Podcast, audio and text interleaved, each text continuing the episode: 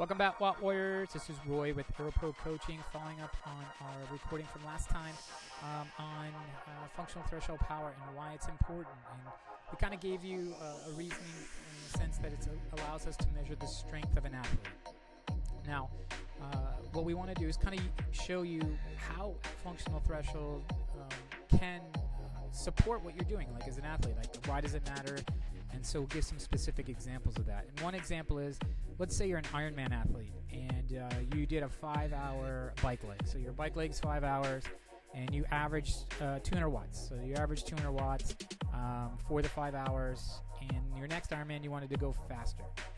Well, you could try to um, increase the wattage. You could go 220 watts um, for that, which would make the intent and make it more intensive. Correct? You can make it more intensive. You could just say, "Hey, pace a little harder," but they may fatigue your legs, so that way you couldn't run.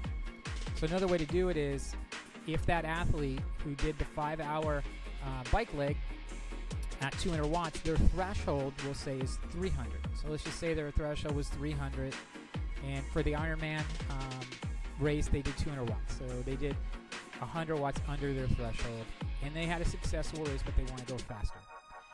In order to do that, if they bump up their threshold, if they improve their threshold to 350 watts, okay, so now they're 50 watts stronger than they were when they did their original Ironman. Now they might be able to do 220 watts, and it will create the same fatigue. So instead of going harder, which may cr- create more fatigue, they're going to get stronger as an athlete using threshold as the barometer for strength. So that'll allow them to ride the course at a higher wattage, which in turn will help them go faster. So that's one way to look at threshold. If you just if you take that same scenario and you say, hey, I did five hours, let me add more endurance miles. Let me just you know maybe if I add more 100 mile rides or more uh, longer distance rides, you know, will that uh, be effective. And that it, it's possible, but it may not be the most effective way to do that because you're going to become more efficient at riding at endurance. So that means they're going to be more efficient riding at 200 watts, but riding at 220 watts they may not be. And if threshold's not improving, then they're not becoming stronger. They're just building a bigger, bigger aerobic engine. So remember, we talked about this last time. Is that threshold is the equator. So under threshold is aerobic, over threshold is anaerobic. So if they're doing a lot of aerobic work that is not pushing the equator upward um, or that break-even point upward, then they're not becoming a stronger rider.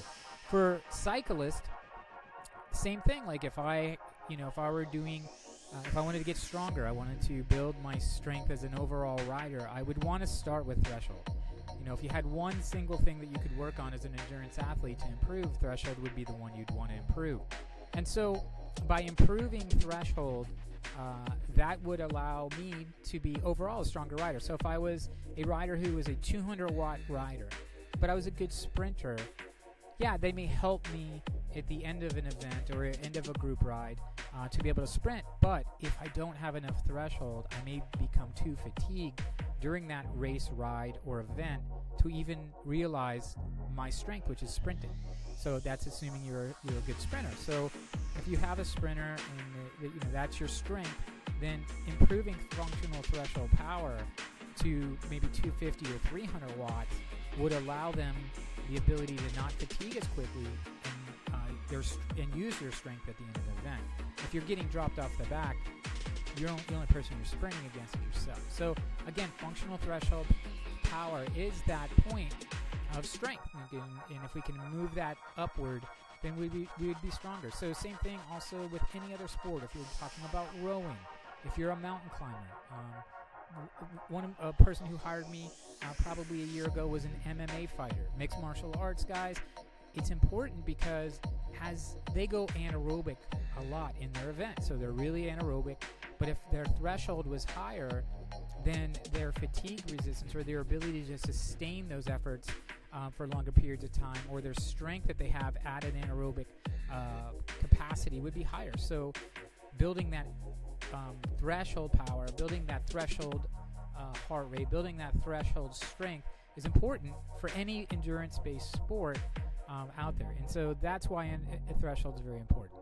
So that's all we have for you today. Quick tip or a quick informational uh, podcast on Threshold, how we use it, how you could use it to improve your long course triathlon, how you can improve it as a cyclist or any endurance based sport. That's all we have for you from AeroPro Coaching. Up your watts.